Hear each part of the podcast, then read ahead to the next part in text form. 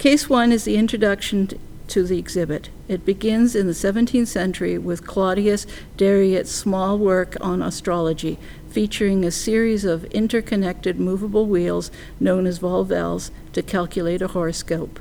We move next to the early 18th century and Robert Dodsley, who adds flaps to his beautiful illustrated manuscript pages to reveal further developments in the scenes he is creating and painting.